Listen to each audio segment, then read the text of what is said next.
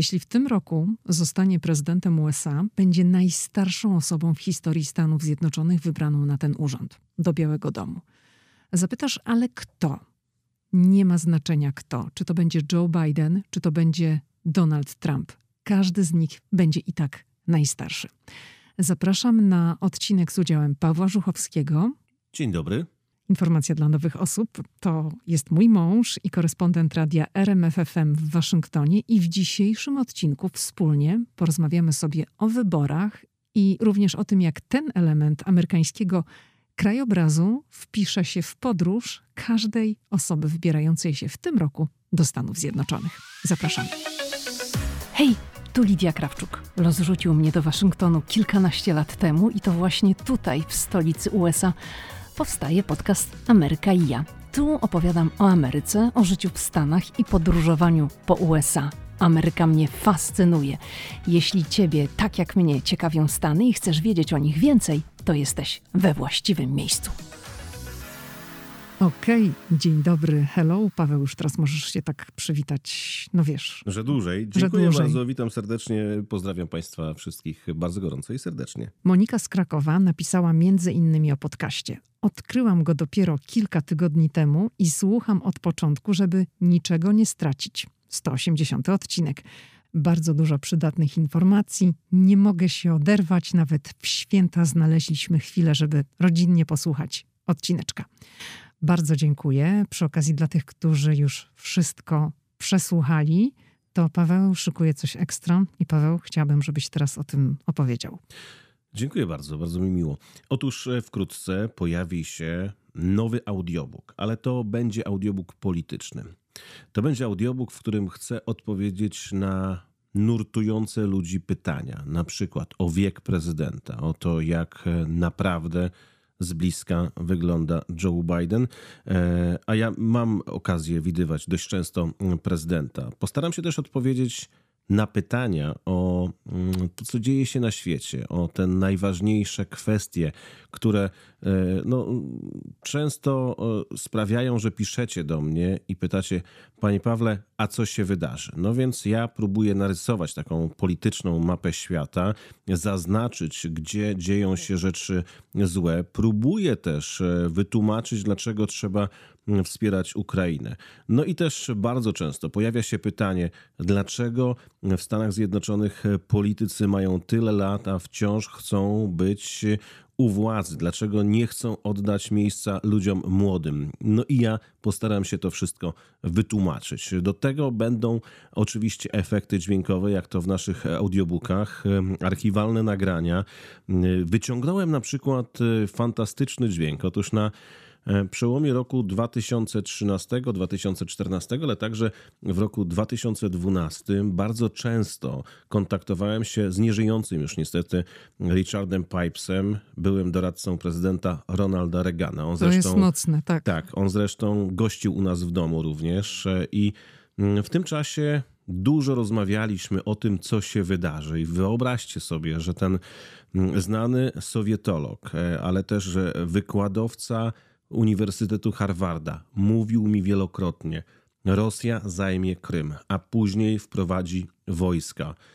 Co więcej, mówił, że Rosja nie odpuści Ukrainie, nie pozwoli na europejskie aspiracje. Ja teraz nawet kiedy to mówię, to mam gęsią skórkę, a kiedy odsłuchiwałem tych nagrań, o których trochę już zapomniałem, powiedziałem sobie tak, mówię, Matko Boska, ten facet przewidział to, co się później wydarzyło.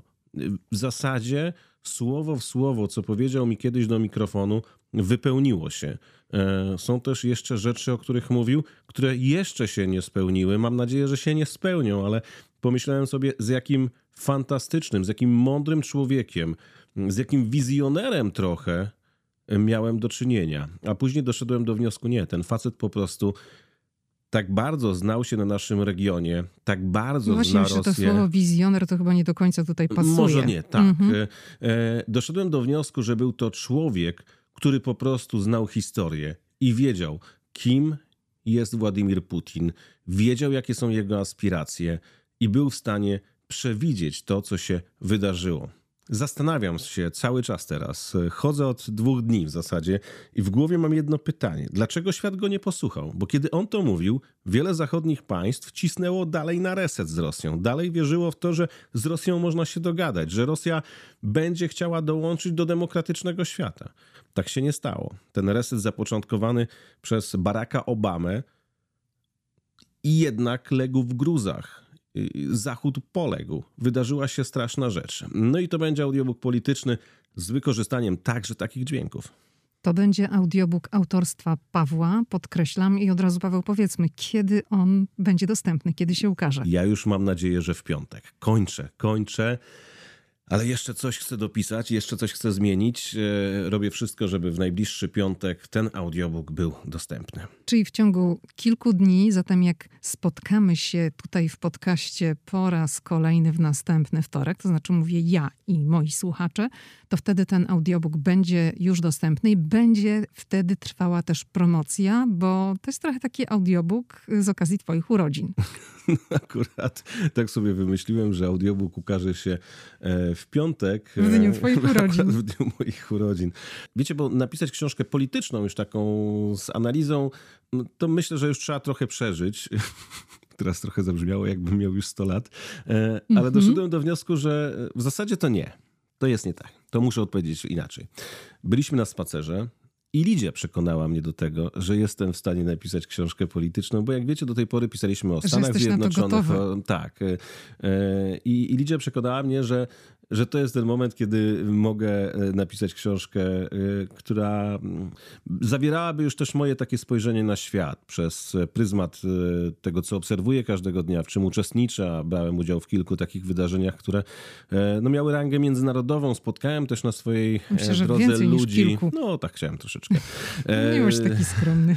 Spotkałem też ludzi, którzy odgrywali znaczącą rolę przy procesach takich jak wstępowanie Polski do NATO. I chcę to zebrać wszystko w całość i wam o tym odpowiedzieć. A do tego tak dużo pytań zadajecie, no że chcę odpowiedzieć. Zatem ten audiobook będzie dostępny na stronie w w w kropka ameryka i my kropka p l. Takie krótkie przypomnienie. Dobrze, to dzisiaj sobie troszeczkę porozmawiamy również na te tematy, tematy związane z nadchodzącymi wyborami. listopad dwa tysiące dwudziesty czwarty, kolejne wybory w Stanach Zjednoczonych, wybory prezydenta U S A i tak jak powiedzieliśmy na początku, prezydent niezależnie od tego, czy będzie to Donald Trump, czy to będzie Joe Biden, bo zakładamy, że no nie wiem, co się musiałoby wydarzyć, żeby nowy prezydent Stanów Zjednoczonych nie był stary. I używam tego słowa z premedytacją, bo tutaj też w Stanach Zjednoczonych już nikt się nie certoli i to słowo old po prostu wszędzie się przewija, że jeden i drugi kandydat po prostu jeżeli wygra, to będzie stary. Powiedziałam, że musiałoby się coś wydarzyć. Czy to w ogóle jest możliwe, Paweł, żeby cokolwiek się wydarzyło, żeby no nie jeden albo hmm. drugi, Biden, Trump, zostali prezydentem Stanów Zjednoczonych? No na ten moment, kiedy nagrywamy ten odcinek podcastu, no na horyzoncie jest jeszcze Nikki Haley, była jest ambasador, w grze teoretycznie. Tak, była ambasador Stanów Zjednoczonych przy Organizacji Narodów Zjednoczonych, była gubernator Karoliny Południowej również. Ona była dyplomatką przy O N Z-cie w Narodach Zjednoczonych, kiedy prezydentem był Donald Trump, więc krótko można powiedzieć, że konkuruje teraz ze swoim dawnym szefem. Te wypowiedzi, które padają między nimi są no mocne. Donald Trump jest wściekły na Nikki Haley, że ona nie chce się wycofać z tego wyścigu. Czy powinna się wycofać? W czasie pierwszych prawyborów w Iowa była za Ronem DeSantisem, który jednak w New Hampshire, przed New Hampshire wycofał się z wyścigu i stwierdził, że już w tych drugich prawyborach nie weźmie udziału, bo widzi po sondażach, że nie ma szans. Nikki Haley rozwścieczyła Trumpa, bo ona uważa dalej, że coś może się jeszcze wydarzyć. Mówię tutaj o sprawach sądowych Trumpa, o tych wszystkich historiach, które się za nim ciągną i ona chce walczyć. Donald Trump jednak naciska na nią, by zrezygnowała. A Paweł, od razu mi się nasuwa tutaj takie pytanie, bo w chwili, kiedy nagrywamy ten odcinek podcastu, to mamy za sobą tak naprawdę prawybory w stanie Iowa i w stanie New Hampshire. przed nami jeszcze tych prawyborów jest całe multum. Na no. jakiej podstawie możemy stwierdzić, że zaledwie po tych dwóch edycjach gra jest praktycznie wynik prawyborów u republikanów, bo mówimy tutaj o wyłanianiu kandydata republikańskiego, że to już jest przesądzone, pozamiatane i koniec. Sondaże. Sondaże i znajomość stanów. Na przykład New Hampshire to był taki stan, który był najbardziej przyjazny dla Nikki Haley i ona tam powinna zrobić dobry wynik, bardzo dobry wynik. Ona zrobiła ten wynik zadowalający, ale to nie, nie, nie wygrała. Jednak wygrał Donald Trump. No i teraz jak popatrzymy na amerykańską mapę, na każdy stan, no to wiemy, jaki to jest stan i jakie są tam sondaże, kto ma szansę, kto nie, czy tam wygrywają republikanie, czy demokraci, czy tam są zwolennicy Trumpa, czy może mm, zwolennicy kandydata, który ma nieco inne poglądy po tej prawej stronie sceny politycznej. No tak, ale wiesz, sondaże są mylące. Pamiętasz przecież, jaka była sytuacja, to już mówię, nawiązuję do wyścigu prezydenckiego, kiedy startowała Hillary Clinton i startował Donald Trump i wszystkie tak, znaki tak, tam na niebie mówiły, tak, że... Tak, tylko to trochę mhm. inny sondaż między demokratami a republikanami, a my jesteśmy na etapie prawyborów. My mhm. badamy nastroje wśród republikanów, czyli tych, którzy będą głosować okay. na republikańskiego kandydata i oni teraz decydują, czy chcą bardzo skrajnego Donalda Trumpa, czy może e, bardziej neutralnego kandydata, gdzieś po tej prawej stronie, ale gdzieś po środku. No, scena polityczna jest tak mocno zróżnicowana. No, po prawej stronie w zasadzie mówimy, że są republikanie, a z republikanów niektórzy jeszcze wyodrębniają skrajny ruch MAGA od hasła prezydenta Donalda Trumpa Make America Great Again. Zresztą Donald Trump powiedział, że ci, którzy będą dalej finansowo wspierać Nikki Haley, bo w Stanach Zjednoczonych zbiera się fundusze na kampanię bardzo mocno, zresztą ta kampania kosztuje bardzo, bardzo dużo pieniędzy, no to nie będą mieli wstępu, już dożywotnio nie będą mieli wstępu do ruchu MAGA, czyli w taki sposób Trump chce no, zmusić Nikki Haley do tego, żeby porzuciła swoje wyborcze plany. To jest bardzo ciekawe, o czym rozmawiamy z punktu widzenia takiego politycznego i zachowań ludzi tutaj w Stanach Zjednoczonych. Sondaże wskazują, że kandydatem republikanów zostanie Donald Trump. Nikki Haley chce jeszcze trochę pociągnąć. Myślę, że ona mm, oczywiście chce e, dotrwać do Karoliny Południowej, do prawyborów Karoliny Południowej, bo to jest stan, w którym była gubernatorem i liczy na trochę głosów. Natomiast przed nami jest jeszcze mm, w prawyborach taki ciekawy dzień, to jest super wtorek, gdzie prawybory odbywają się w kilkunastu stanach. Jeżeli tego dnia w tych kilkunastu stanach Nikki Haley odpadnie, znaczy odpadnie mówiąc w tym sensie, że no będzie miała gorszy wynik od Trumpa, no to myślę, że wtedy powie już koniec. To jest marzec. Ja tak prognozuję, że Nikki Haley będzie chciała walczyć do marca, trochę licząc na to, być może któreś prawybory będzie omijać, że coś się wydarzy z Donaldem Trumpem. Mówię tutaj o tych sprawach sądowych, że być może republikanie będą także naciskać na zmianę kandydata, czy też może będą chcieli jednak odsunąć od Trumpa. Już w dwa tysiące szesnastym roku były takie głosy, żeby Donald Trump nie był kandydatem. Niektórzy delegaci, nawet na konwencji, pamiętasz, w Ohio, kiedy byliśmy, tak, w Ohio, w Ohio, mhm.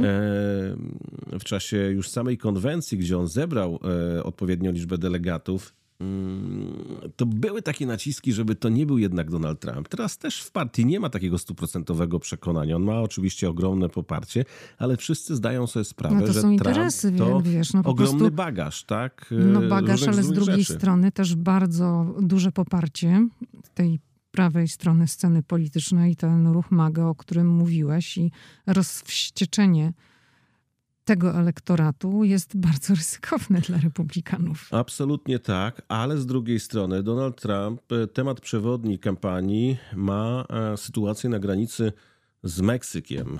Wielu republikanów bardzo mocno drażni to, co się dzieje w tej chwili na granicy, a Donald Trump mówi: ja wrócę, ja załatwię.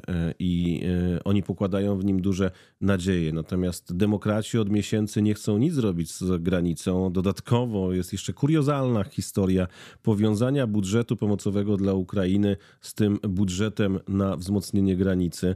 Nie mogą się dogadać. Jedni nie chcą popuścić, drudzy też. No, sytuacja jest bardzo skomplikowana. Czyli tak, mamy dwóch kandydatów. Joe Biden w tej chwili ma osiemdziesiąt jeden lat, rocznik tysiąc dziewięćset czterdziesty drugi. Donald Trump siedemdziesiąt siedem lat, rocznik tysiąc dziewięćset czterdziesty szósty. I ty wspominałeś o sondażach. Ja tutaj mam taki sondaż najnowszy, który ukazał się no wczoraj, dzień przed naszym nagraniem. Sondaż Reuters Ipsos i według tego sondażu Donald Trump wyprzedza Joe Bidena o sześć punktów procentowych. Hmm. Czyli Trump wyprzedza Bidena w takim stosunku czterdzieści procent do trzydzieści cztery procent, a reszta nie jest pewna lub planuje głosować na kogoś innego lub na nikogo.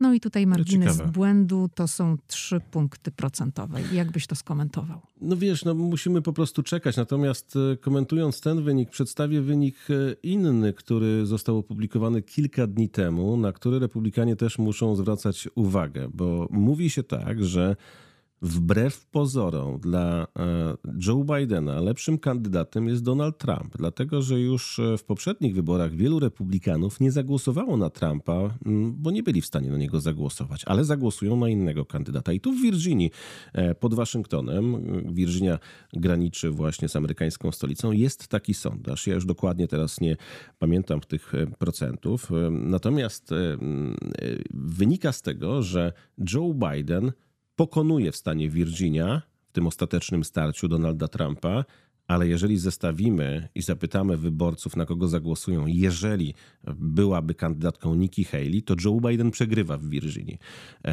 I tak może być w wielu stanach, że republikanie zdadzą sobie sprawę z tego, że Donald Trump będzie walczył ostro z, Don- z Joe Bidenem, że rzeczywiście w sondażach teraz na tym etapie jest tak, że on go pokonuje, ale może być powtórka sprzed niecałych czterech lat, kiedy ostatecznie Donald Trump przegrał z Joe Bidenem i przegrał wybory. Ja myślę, że to może tak być, że okaże się, że Nikki Haley, gdyby została wybrana, to będzie mieć większe szanse na wygranie z Joe Bidenem. To może jeszcze tutaj właśnie powiedzmy przez chwilę, bo tak mówimy o Nikki Haley. Jaki jest powód, że ona może po prostu no nie być w stanie realizować tej kampanii? Powodem są pieniądze. pieniądze. Powodem są pieniądze i to jest tylko ten jeden, jedyny element, który no, blokuje jej w jakiś sposób drogę do tego, by jeszcze walczyć z Donaldem Trumpem o, o nominację. Ale wiesz, to też kwestia zdrowego rozsądku. Po prostu w pewnym momencie, kiedy widzisz, że tak, to są, nie wiem, pier- jesteśmy po dwóch prawyborach, w dwóch miejscach, w dwóch stanach, ale nie wiem, trzecie, czwarte, piąte, dziesiąte, piętnaste i kiedy będzie widać, że no, wszystkie głosy no tak, na konwencję to wiadomo, tak? zdobywa Donald Trump, no to Nikki Haley nie ma po co walczyć. Ja myślę, że tutaj kluczowe jest to, że ona będzie teraz walczyła przede wszystkim w swoim stanie, w swoim takim rodzinnym stanie, czyli stanie Karolina Południowa i to jest to, czy zdoła przekonać te osoby, które wpłacają na jej kampanię, żeby płaciły dalej, no bo to ktoś musi zaryzykować, czy chce tracić pieniądze na kandydata, który ma szansę lub nie ma szans. I na ile oni będą wierzyć, że ona ma jeszcze jakiekolwiek szanse, no i przekazywać jej pieniądze na realizację tej kampanii. Czy wolontariusze będą chcieli dalej się w to angażować, czy będą widzieli, że jest jakaś tam szansa, czy mówią, a to już wszystko jest pozamiatane, nie ma co w ogóle marnować czasu. Wiesz, Nikki Haley ma jeszcze taką nadzieję, że elektorat republikański przetrze oczy, że zobaczy, że jest alternatywa, że jest kandydat, za którym ciągną się sprawy niewyjaśnione, które będą się za nim ciągnęły cały czas, który też oskarżany jest o próbę zamachu stanu, bo przecież szturm na Kapitol to mniej więcej takie wydarzenie. Próba zmiany wyniku wyborczego, ale też i wiele, wiele innych wypowiedzi. No i jeszcze będziemy mieli wyrok Sądu Najwyższego, znaczy Właśnie. decyzję Sądu Najwyższego, czy Donald Trump może być kandydatem. Czekamy na to. W pierwszych dniach lutego, zdaje się, ma zapaść ta, mamy usłyszeć decyzję sądu, tak? No więc cały czas będą różnego rodzaju sprawy, które będą się właśnie za Donaldem Trumpem ciągnąć. A po drugiej stronie jest Nikki Haley, która jest sprawnym politykiem, ma dosyć ciekawą karierę. Świetnie radziła sobie w Organizacji Narodów Zjednoczonych. Zresztą nie tak dawno Donald, Donald Trump, Trump sam ją wybrał. Sam tak. ją wybrał. Mocno w nią teraz uderza i mówi, że ona jest beznadziejna. A mówi, że była najlepsza. I sztab, sztab, sztab wyborczy Nikki Haley postanowił przygotować taki filmik ze wszystkimi pochwałami, jakie padały w czasie prezydentury właśnie pod adresem Haley. A to ja nie Wyszły, widziałam nie tego widziałaś filmu. Tego, tak, nie. To są takie dwie minuty, kiedy Donald Trump mówi, nie, ona jest wspaniała. No zresztą może sobie wyobrazić, bo Donald Trump ma taki charakterystyczny tak, sposób tak, tak. mówienia. Jak chwali, to że ona jest, w ogóle... że ona jest mhm. wspaniała, że ona jest najlepsza. I na końcu się oczywiście pojawia plansza Nikki Haley. To sztab właśnie Nikki Haley opublikował taki film w odpowiedzi. Zresztą też Donald Trump nazywa ją przyjaciółką miliarderów i tak dalej. Przecież sam jest miliarderem. Tak jest no tak. Po prostu. Czasem jak Donald Trump coś powie, to człowiek się zastanawia. Na przykład w czasie, w czasie, w czasie wystąpienia w New Hampshire był tak wściekły, że na chwilę wcześniej ogłosiła swoje zwycięstwo, no bo dla niej ten wynik był jakimś tam zwycięstwem. No ale też trzeba Więc... powiedzieć, że troszeczkę za wcześnie ogłosiła, bo jeszcze ta przewaga była większa. Do, Donalda Trumpa była jednoprocentowa, a później, znaczy nie jednoprocentowa, tylko po prostu była poniżej dziesięć procent, a, tak. a później to już było kilkanaście. No tak, ale on wyszedł na scenę i powiedział, dlaczego ona się tu pałęta? Później gdzieś tam w kuluarach powiedział, że no ma ptasi móżdżek. Jak na polityka takie wypowiedzi, to też trochę stawia no, ale zawsze... Ale to nic nowego, tak? No, no nic, Donald no. Trump przecież używa takiego języka od bardzo dawna. Wiesz, chciałabym, żebyśmy tutaj jeszcze na, na chwilę zatrzymali się przy tym wątku wieku i no, powiedziałeś, że będziesz ten wątek bardzo mocno rozwijał w audiobooku, który ukaże się niebawem, ale proszę, żebyśmy tak chociaż troszeczkę o tym powiedzieli, bo no wiadomo, że taki zaawansowany wiek wpływa na zdolność do podejmowania szybkich decyzji, wpływa na to, no jak, z jaką energią możemy działać, jaką mamy wytrzymałość fizyczną. I no jak ty tutaj to postrzegasz? I jednego, i drugiego kandydata w tym aspekcie. To jest takie fajne pojęcie gerontokracji w świecie polityki. Nie wiem, czy słyszałaś. To jest określenie rządów ludzi starych. Mhm, tak. No i Kapitol, jak popatrzymy, no to rzeczywiście tam to już są ludzie, którzy powinni w większości myśleć o emeryturze albo już na emeryturze być. Jeżeli chodzi o Joe Bidena, no to Joe Biden stoi na stanowisku, kiedy pytają go o wiek, to odpowiada, że jedynie, jedyne co zauważa to to, że mu przybywa, ale doświadczenia. Mhm. I próbuje oczywiście odbijać piłeczkę i wskazywać, że każdy rok kolejny jego to kolejny rok doświadczenia. I oczywiście ponad wszelką wątpliwość doświadczenie Joe Bidena jest ogromne. On przecież pracował i na Kapitolu i był wiceprezydentem. No ale widzimy, że te jego reakcje już na pewne rzeczy, na pewne pytania no są spowolnione. To widać, że jest to człowiek, który ma swoje lata. Ja przypomnę, on w tej chwili ma osiemdziesiąt jeden lat. Chwilę po wyborach, jeżeli je wygra, to będzie miał osiemdziesiąt dwa lata, więc będzie rozpoczynał prezydenturę, drugą kadencję w wieku osiemdziesiąt dwa lat, a jak ją skończy, będzie miał osiemdziesiąt sześć lat. Ja powiem tak, ja sobie tego nie bardzo nie wyobrażam, dlatego że ja obserwuję Joe Bidena od lat. Byłem na przykład przed poprzednią kampanią wyborczą, kiedy ona się rozpoczynała, przed poprzednimi wyborami w Pittsburghu i widziałem Joe Bidena, kiedy wkracza na scenę, ściąga marynarkę, podwija rękawy i tam próbuje do tego mikrofonu napierać, mówiąc naszym językiem.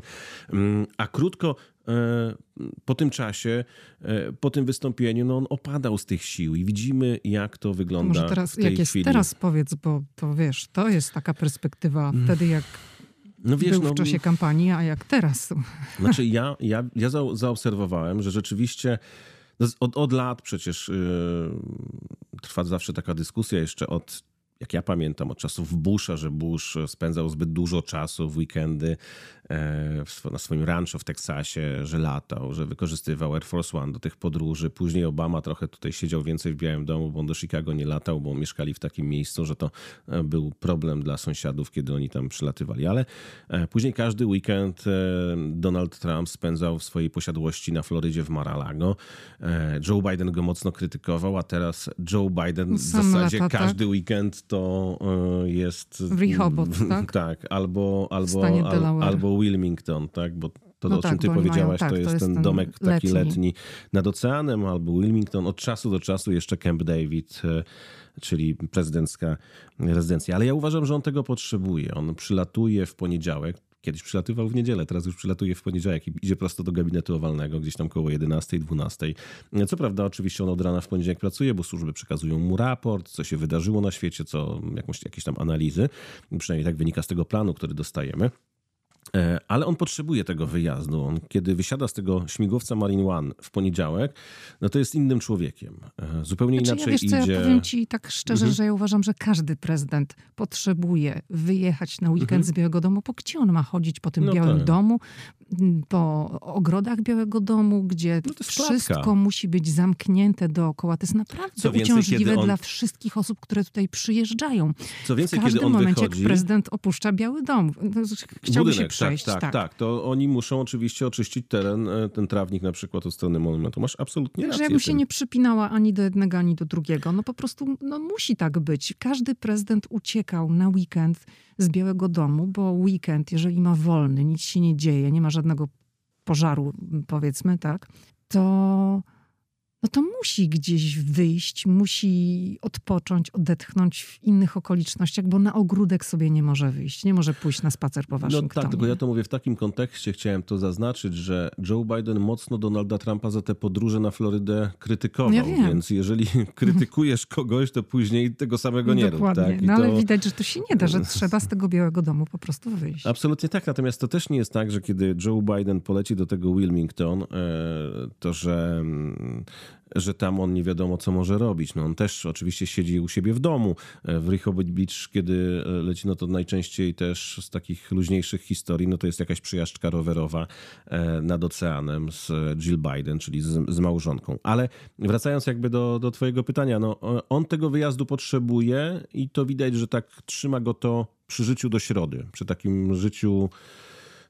że on ma więcej siły, ale od środy już natłok tych wszystkich wydarzeń. Musimy sobie zdawać sprawę z tego, że to nie są tylko sprawy krajowe, ale i międzynarodowe. Mamy teraz ataki na statki handlowe przez Huti, ale mamy oczywiście Ukrainę, Bliski Wschód. To jest tak dużo historii, że dla każdego z nas, młodszego, trochę młodszego, dużo młodszego, to byłby ogrom wiadomości, którymi on jest bombardowany. Do tego wyobraźcie sobie, że wchodzi sobie do Situation Room, do tego takiego tajnego pokoju w podziemiach Białego Domu, wysoki rangą wojskowy, tam jest ściągany prezydent i on mówi tak: panie prezydencie, mamy w Syrii namierzonego terrorystę. Strzelamy, ale panie prezydencie, on jest w tej chwili obok budynku, w którym znajduje się prawdopodobnie przedszkole. Pana decyzja, zdejmujemy go czy nie. I Biden musi w chwilę podjąć decyzję. Jeżeli dojdzie do ataku i zginą dzieci, zginą cywile, no to jest awantura na cały świat i jest katastrofa wizerunkowa. Ale jeżeli okaże się, że ten terrorysta odjedzie, a za chwilę dojdzie do jakiegoś ataku, no to jeżeli się o tym dowiemy i zrobi się z tego międzynarodowa sprawa, no to oczywiście prezydent traci punkty procentowe, no bo nie podjął decyzji. Więc to są, słuchajcie... chwilę, kiedy prezydent musi podjąć. To jest, y, oczywiście on od, otrzymuje wszelkie informacje od wojskowych, ale to on autoryzuje na przykład atak. I takich sytuacji jest mnóstwo, każdego dnia, dotyczących różnych historii. Do tego mamy w Stanach Zjednoczonych bardzo dużo protestów propalestyńskich. Przecież nie tak dawno przed Białym Domem słyszeliśmy okrzyki ludobójca Biden, to albo nazywa się go w tej chwili sponsorem terroryzmu, a on z kolei dzwoni do premiera Izraela Netanyahu i mówi: słuchaj, no musicie coś zmienić, musicie zmienić działanie w strefie Gazy, a Netanyahu mówi: my będziemy robić swoje. I tu jest też tak dużo problemów na głowie prezydenta, że ja się czasem zastanawiam, czy prezydentura powinna być dla ludzi w tym wieku? Czy rzeczywiście nie powinna być to osoba na przykład w wieku, kiedy prezydentem znaczy, zostawał Obama? Czy naprawdę się zastanawiasz, bo ja się w ogóle nie zastanawiam. Ja uważam, że nie. Że po prostu to no, już jest tak, nie no, ten no, etap życia. No tak, no tak, tak, tak, tak pewnie też bym powiedział. Użyłem takiego sformułowania, że się zastanawiam, no bo ja bardzo dużo na ten temat rozmyślam i, i, to, i to dlatego. Z drugiej strony mamy Donalda Trumpa, bo nie chciałbym teraz sprawić wrażenia, że, Donald, że Joe Biden to już stary człowiek, natomiast młodzieniaszkiem jest Donald Trump. Halo, halo. Kiedy no cztery jest. lata temu startował w wyborach Joe Biden. To jest ta sama energia. Tak, kiedy cztery lata temu startował Joe Biden, to Donald Trump mówił o nim stary człowiek, starzec i go krytykował. Drodzy Państwo, dokładnie w tej chwili Donald Trump ma tyle lat, co wtedy miał Joe Biden. Wiesz, ja czytałam takie bardzo ciekawe analizy na łamach Washington Post, gdzie właśnie wzięto pod lupę obu kandydatów, ale również wzięto pod lupę pod tym względem, w tym kontekście Donalda Trumpa. I z tych analiz wynika, że jednak Donald Trump tak samo widać u niego tę zmianę dotyczącą właśnie jego możliwości, energii, jaką prezentował. Kiedyś cały czas mówił bez promptera, teraz to się w dużej mierze opiera na prompterze, powtarza pewne rzeczy po kilka razy, że te jego zdolności widać osłabły. Ale wiesz, ja widziałem taki filmik ostatnio, bo też bardzo często komentatorzy z mediów społecznościowych zarzucają Bidenowi, że on ledwo idzie do gabinetu owalnego ze śmigłowca. I zestawiono film, który pokazuje drogę, którą, to taką samą drogę, którą przebywa Donald Trump i Joe Biden. Tam jest licznik na każdym okienku, bo to są takie dwa okienka. I to jest normalny chód, w sensie to nie jest tak, że jeden zatrzymuje się nagle i wiąże buty i okazuje się, że to Joe Biden szybciej dochodzi do tego gabinetu owalnego. Mhm. No właśnie. No dobrze, to Pawle... Przy czym nie chcę niczego udowadniać, tylko chcę powiedzieć, że też w internecie na temat stanu zdrowia obecnego przywódcy Stanów Zjednoczonych jest tyle różnych informacji, że ja zawsze sprawdzam, oglądam dwa razy i zastanawiam się, czy gdzieś tutaj ktoś czegoś nie przyspieszył, nie zwolnił, nie dorysował, nie domalował. No w takich czasach żyjemy. No i czy sztuczna inteligencja nie maczała w tym palców? Dobrze, to teraz chciałabym już tak w tej ostatniej części naszej rozmowy skupić się na tym wątku, który zapowiedziałam na początku. Jak to wszystko, co się dzieje i będzie działo w tym roku w Stanach Zjednoczonych, mówimy tutaj o roku wyborczym, będzie wpływało na podróże, na wizyty osób przybywających do Stanów Zjednoczonych w celach turystycznych? Hmm. Dosyć trudne pytanie. No Donald Trump zapowiada zamknięcie granic. Nie wiem, co to ma znaczyć. Czy dla ruchu turystycznego, czy to No tak, dla... no, ale on jeszcze nie jest u władzy. Ja mówię o tym okresie, wiesz, jak teraz na wiosnę zaczną się wyjazdy turystyczne A, do końca roku. Widzisz, w tym bo ja kontekście. Jestem, bo ja już jestem po wyborach. Nie, nie, nie. nie. Czyli wiesz... tutaj chciałabym, żebyśmy się skupili, no jak przyjeżdżasz w takim roku wyborczym Aj, do Stanów Zjednoczonych. Fantastyczna, ciekawa czego, rzecz. Tak, wiesz, czego co? oczekiwać? To ja przede wszystkim wszedłem na przykład jako turysta. Jeżeli bym jechał do jakiegoś stanu, to wszedł na stronę Donalda Trumpa i tam można wziąć udział w wiecu wyborczym. I to można zrobić także turysta, bo tam rozdawane są bilety. I pojechałbym na taki wiec amerykański. Najlepiej właśnie Donalda Trumpa, bo tam jest najwięcej tej energii, kiedy on wchodzi na scenę, jest ten słynny kawałek Boże Błogosław Ameryce, kiedy ludzie wiwatują, kiedy są te takie tablice z napisem prezydenta. Popatrzcie sobie, jeżeli planujecie przyjechać do Stanów no, Zjednoczonych... Na Joe Bidena też można pójść. Na Joe Bidena też oczywiście tak. można pójść, tak? Tylko yy, u Donalda Trumpa tam więcej ludzi wpuszczają. Tam przy Donaldzie Trumpie to zawsze tych zwolenników jest więcej. Długie kolejki, pamiętasz, taki w ogóle atmosfera pikniku, mm-hmm, festynu, tak. kiełbaski. Mm-hmm. Więc można zobaczyć taki kawał Ameryki. To jest naprawdę ciekawy czas i uważam, że jeżeli ktoś przyjeżdża do Stanów Zjednoczonych, to obowiązkowo niech popatrzy, czy akurat w pobliżu nie będzie gdzieś jakiegoś wiecu wyborczego. To to jest na pewno. Co będzie można zobaczyć jeszcze?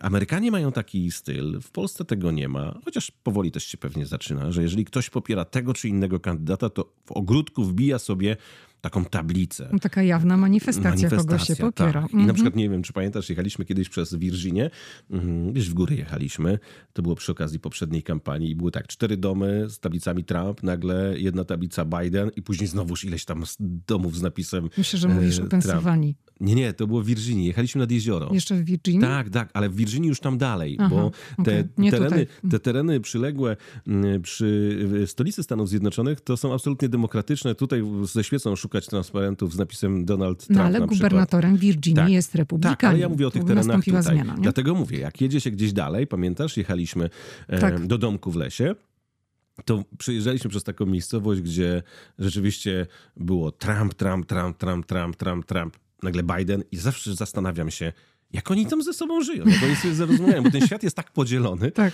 i nagle po prostu w całej wiosce naliczyłem jedną tablicę Bidena. Czy oni ze sobą rozmawiają? Czy ci drudzy tam chodzą gdzieś za krzakami? Czy Dobrze, czyli to, to był ten drugi element, że możemy zobaczyć tablicę. Trzeci element to są gadżety, których będziecie widzieć bardzo dużo wszędzie. Gadżety związane z wyborami dwa tysiące dwudziestego czwartego. Tak. One są bardzo ciekawe, wymyślne. Niektóre zaskakujące. Na przykład widziałem szczotkę do toalety, która do złudzenia przypomina Donalda Trumpa. Ja nie wiem, kto wymyśla te gadżety. Ale to nie jest gadżet wyborczy, wiesz? No nie, no to jest element kampanii. No to, to moim zdaniem to jest gadżet wyborczy, bo one były produkowane przed tamtą kampanią. Później jak one były dostępne cały czas, no to mhm. były to gadżety jednak wykorzystywane. Bo oni potrafią na przykład tak upodobnić właśnie szczotkę do toalety, że ona rzeczywiście jak spojrzysz, to sobie pomyślisz, no Trump, nie? A jeszcze jedna rzecz od razu mi się przypomina, bo przecież w lipcu i w sierpniu będą konwencje, tak, wyborcze, mhm. wtedy kiedy oficjalnie kandydaci i demokratów, i republikanów otrzymają od swoich partii wyborczych nominacje. No i w tych miastach, w których te konwencje będą, a to będzie... Milwaukee i Chicago. Dokładnie. To przy tych lokalizacjach konwencji wyborczych będzie się bardzo dużo działo naokoło, bo jak my uczestniczyliśmy we wcześniejszych konwencjach wyborczych, no to możemy powiedzieć z naszego doświadczenia, że tam jest bardzo dużo ludzi, którzy popierają właśnie, no w przypadku demokratów, no to wiadomo, kandydata demokratycznego, w przypadku republikanów kandydata republikańskiego. Jest dużo gadżetów, jest dużo stoisk i dużo się dzieje takich rzeczy nawet przed samą halą.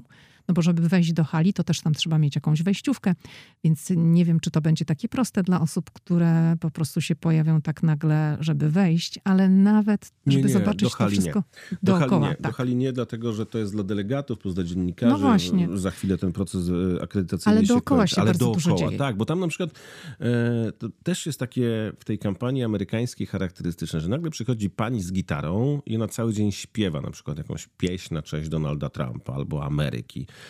Albo jakaś pani z gitarą na cześć Joe Bidena. Ktoś inny przychodzi na przykład... Tak, w Stanach, gdzie można posiadać broń, też można zobaczyć człowieka uzbrojonego, który idzie z karabinem i na przykład... Tam z karabinem to raczej nie. No, chyba, z jakąś no. taką bronią. Nie, nie, no był jakiś. W którymś stanie, pamiętam, było tak, że chodził sobie taki człowiek z jakąś tam...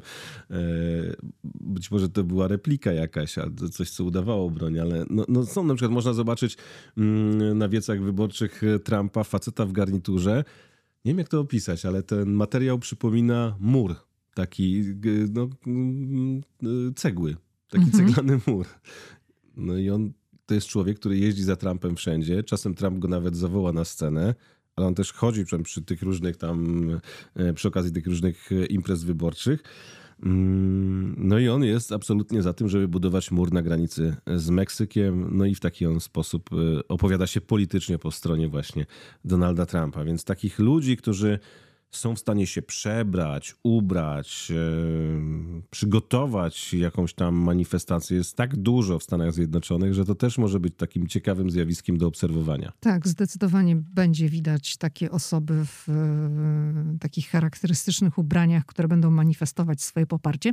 Myślę, że też należy tutaj powiedzieć, że może być więcej kontroli, bezpieczeństwa, może być więcej policji, bo jednak to jest szczególny okres już zwłaszcza Zwłaszcza powiedziałabym, jak obaj kandydaci otrzymają oficjalnie nominacje, czyli no już w sierpniu obaj będą mieli.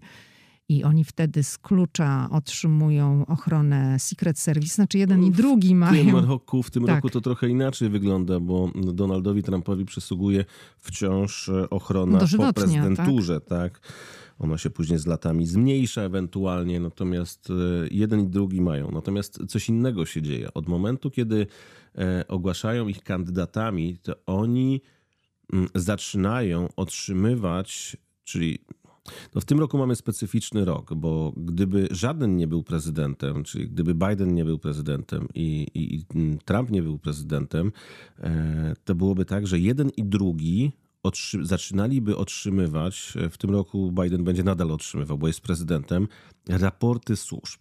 Kiedy jest taki rok, że kiedy kończy prezydenturę przywódca, tak jak to było po kadencji Baracka Obamy, mieliśmy Hillary Clinton i Donalda Trumpa, no to oni właśnie po konwencjach wyborczych w dwa tysiące szesnastym roku zaczynali otrzymywać dane wywiadowcze, oczywiście ograniczone. Chodziło o to, żeby ich wdrożyć już w pracę i w sytuację na świecie, żeby oni mieli jakiś tam ogląd. Zresztą wtedy była mała afera, bo było jedno wydarzenie na świecie, przy okazji którego Donald Trump chlapnął, bo troszeczkę za dużo. Mm-hmm. Bo to obowiązuje jest... ich tajemnica. Tak, tak bo ich obowiązuje tajemnica, ale to też już jest taki moment, kiedy mamy tych dwóch kandydatów, że oni są traktowani, trochę przygotowywani, zaznajamiani przez służby w ograniczony sposób z tym, co dzieje się na świecie, ze sprawami krajowymi, ale także i międzynarodowymi.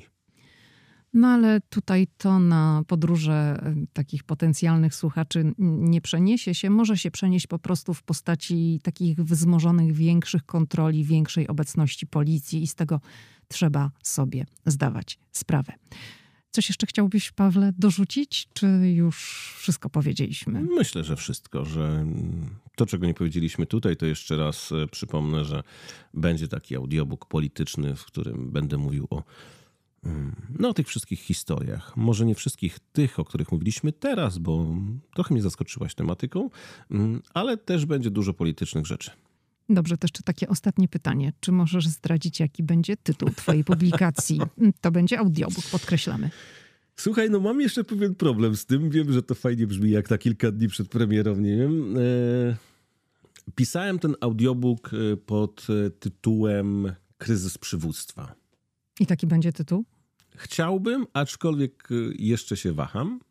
Może się zmienić. Może się zmienić, ale prawdopodobnie będzie to kryzys przywództwa, dlatego że te tematy, których przejeżdżam takim walcem, rozgniatając je, czy też wyjaśniając, to skupia się jednak na tym, że ten świat gdzieś się rozjechał, że... że z jednej strony ci starsi politycy, którzy nie chcą ustąpić miejsca nowym, z drugiej strony mamy ogromny problem z międzynarodowymi organizacjami, które trzeba byłoby mocno przebudować, jak choćby Organizacja Narodów Zjednoczonych, Rada Bezpieczeństwa Narodów Zjed- Organizacji Narodów Zjednoczonych, że myślę, że to się spina właśnie w całość taką klamrą pod tytułem kryzys przywództwa. Chociaż nie chcę mówić, że jest tak źle, ale jakiś tam kryzys mamy. Mamy też kryzys na Ukrainie, kryzys na Bliskim Wschodzie, więc może właśnie ten kryzys przywództwa to będzie dobry tytuł. A jeszcze tylko chciałam zapytać, czy w tej publikacji, w audiobooku wyjaśnisz szczegółowo, jak wybór tego czy tamtego kandydata, czyli tutaj mówimy o tym potencjalnym wyborze Donald Trump, Joe Biden, będzie wpływał na sytuację w Polsce i w Europie? Nie do końca, dlatego że moim zamierzeniem jest nie wpływać na tego, który będzie słuchał. Ja nie chcę nikomu wskazywać, kto jest lepszy, kto jest gorszy. Oczywiście, że będę mówił i o tym, że Joe Biden to jest utrzymanie obecnej polityki, a Donald Trump no to jest pewnego rodzaju niepewność, bo mówi o tym, że na przykład w czasie, gdyby doszło do inwazji na Europę, to on Europie nie pomoże. Także ma takie wątpliwości co do NATO od lat. Ale ja nie chcę opowiadać się za jednym czy drugim politykiem. Zresztą nie wiemy, kto ostatecznie będzie prezydentem. Ja próbuję nakreślić pewne propozycje przywódców ewentualnych, politycznych mówię tutaj, ale nie chcę. Chcę zostawić temu, który będzie słuchał, możliwość wyciągnięcia wniosków samemu. Dobrze, to czekamy. Ja jeszcze w ogóle nic nie słyszałam, także też jestem bardzo ciekawa. Nie, to nie jest prawda. Kilkanaście sekund. No. Ale przyznasz, że to było fajne, energiczne. No, bardzo było fajne, bo to przecież będą jeszcze te wszystkie efekty dźwiękowe. Chodzi o to, żeby to się super słuchało. Ale też bardzo jestem ciekawa i bardzo czekam na te publikacje. A chcesz przeczytać wstęp? Mogę ci dać. Do przeczytania. Czyli jeżeli mnie zaprosisz, to mogę gościnnie wystąpić, ale na pewno ja... Nie, ale ja pytam, czy chcesz posłuchać wstępu? Czy chcesz wstęp przeczytać? Bo jeszcze nie czytałaś. Aha, że ja mam przeczytać, sobie przeczytać, bo myślałam, że ty chcesz, żebym ja przeczytała do twojego audiobooka. Nie, no to wiadomo, że e, dodatkowo, to też zdradzę, będzie na koniec rozmowa. Jeszcze o tym nie wiesz.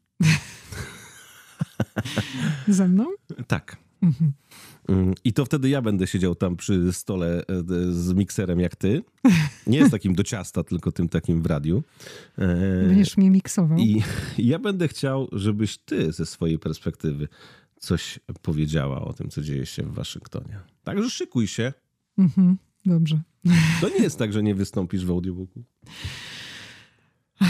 Dobrze. No dobrze. To wszystko na dzisiaj. Audiobook Pawła Żuchowskiego pod roboczym tytułem Kryzys przywództwa będzie dostępny na w w w kropka amerykaimy kropka p l. Dziękuję ci, Pawle, bardzo. Dziękuję bardzo. Do usłyszenia.